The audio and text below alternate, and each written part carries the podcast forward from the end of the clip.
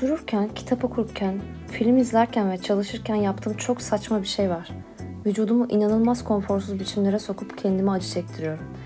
Genelde farkında bile değilim ve bu ağrıları normal olarak görüyorum. Yani mesela dizlerimi katlamışım ve sızlamaya başlamış. Veya yamuk oturmuşum ve belim ya da sırtım tutulmuş. Veya nefesimi tutuyormuşum meğer. Ama farkında bile değilim. Ya da işte farkındayım ama normal geliyor. Nasıl bir manyak böyle bir şey neden yapar diye düşündüm ve buldum. Yani bulduğumu düşünüyorum. Böyle yapınca sanki hayatımda yaptığım hataların kefaretini ödüyormuşum gibi hissettiğim için bunu yapıyor olabileceğim çıkarımına vardım. Kendimi o kadar çok suçlamışım ki artık hayatımda yaptığım hangi şeylerin hata, hangilerinin insanlık hali, hangilerinin doğru, hangilerinin hata kategorisine bile girmediğini ayırt edemiyorum. Ama bildiğim bir şey var. Hayatımın bazı dönemlerinde her şey çok kötü gidiyor olsa da gerçekten çok iyi hissettiğim zamanlar olmuştu.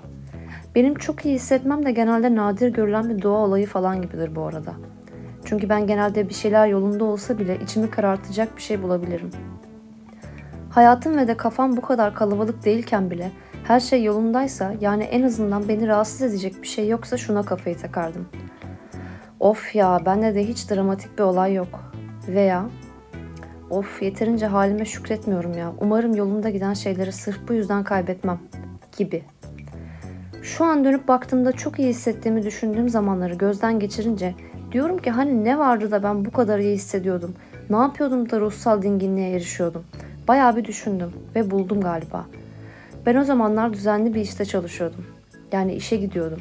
Ve şu anda beni mutsuz eden şey de zaten herhangi bir iş yerine kayıtlı olmamak. Yani mutsuz eden tek şey değil ama edenlerden biri diyelim. Hiçbir iş yerine kayıtlı olmamak da beni kayıtsız yapıyor. Ben bir şeylere kayıtsızım.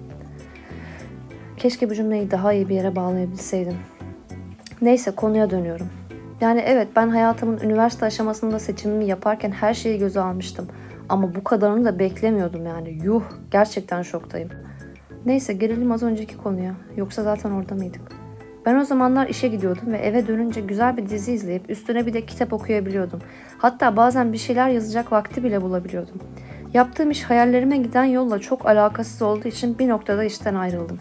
Detaya çok girmeyeceğim ama bu kararımdan sonra hani şu kafamın içinde her hareketime yargı dağıtan ebeveyn var ya o bile yanlış yaptın demedi bana. Ama kafamdaki iki kişiden işten ayrılanı yine de çocuk kişisiydi. Sonuç olarak hayallerime hala ulaşabilmiş değilim ama en azından bir adım attım diyorum. Sonra geçenlerde dedim ki işe gidemiyor olabilirim. Ama en azından bir, bir düzen bir şey yani. Zaten düzenli çalışmak istemeyen de benim. Ama düzen iyidir yine de. Neyse bunları düşündüm ve yeniden kitap okumaya başladım. Ne alaka diyeceksiniz ama e, bunu bir mesai gibi yapıyorum. Sabahları erken uyanıyorum ve kitap okuyorum. 12 dedim mi ayaktayım. Yalan söyledim erken uyanmıyorum ama az uyuyorum artık. Ve uykuyu da mesai gibi uyuyorum. Ve gerçekten çok iyi geldi. Küçükken her şey boktan gittiği zamanlarda ben kitapların içine saklanırdım resmen. Güzel gittiğinde de kitaplara sarılırdım. Hani bir perde vardır bir de tül vardır ya pencerelerde. Bizim evde gündüzleri tüller asla açılmazdı. Yani pencereler asla çıplak kalmazdı. Hep hani dışarıdan birinin evi izlediği düşünülürdü filan. Ama eğer kar yağıyorsa gündüz hem perdeler hem de tüller açılırdı. Her şeyden cringe olan, sevgi ve şefkat konusunda oldukça tutumlu davranan ve her şeyle dalga geçebilen benim çekirdek ailem kar yağınca masal perilerine dönüşürdü. Ve kar çok güzel yağardı. Elime bir kitap alırdım, zamanı ikiye bölerdim. Bir dakikanın yarısında kitabı okur, diğer yarısında yağan karı seyrederdim. Yağan karı, karan yağı. Bende de böyle bir saplantı var. Kesin bazılarınızda da vardır. Aklıma salakça bir şey geliyor ve yapmazsam öleceğimi düşünüyorum. Ama bunlar bazen o kadar saçma şeyler oluyor ki uf bir şey anlatacağım şimdi anlayacaksınız ne demek istediğimi. Bunu anlattıktan sonra bazı tanıdıklarımın bana bakış açısı yemin ederim değişecektir. Bir kere küçükken babamla köye gitmiştik. Köy de hani bizim köyümüz değil aslında ama o kadar çok gitmesek de görmesek de bizim köyümüz gibi davranıyorduk. Sanki bir yerlere ait olmaya mı çalışıyorduk acaba ne? Yani mesela bu köyle aranızda ne tür bir bağlanma durumu var diye biri sorsa ki birisi böyle bir şey sormaz bence.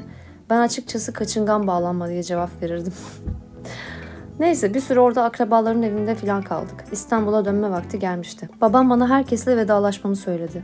Evde de pek kimse yoktu. Herhalde tarlaya falan gitmişlerdi çalışmaya hatırlamıyorum. Biz orada kalırken benim yaşıtlarla hep beraber takıldığımız bir oda vardı.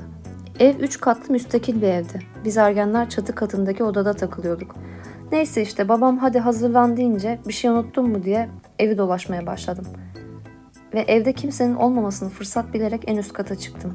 Odada bir sürü koltuk vardı. Gerçekten kafamdan ne geçiyordu hiç bilmiyorum ama odadaki bütün koltuklara teker teker oturmam gerektiğini düşündüm. Evet yaptım bunu.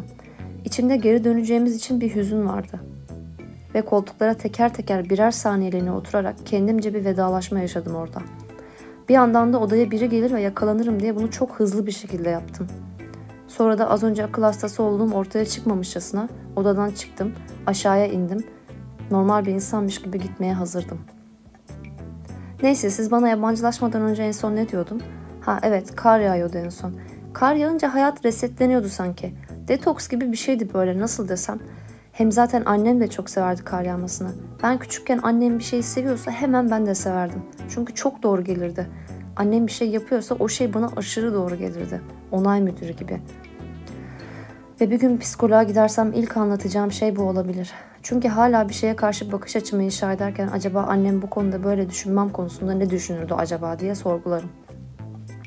Yok be şaka yaptım o kadar da değil tabii ki.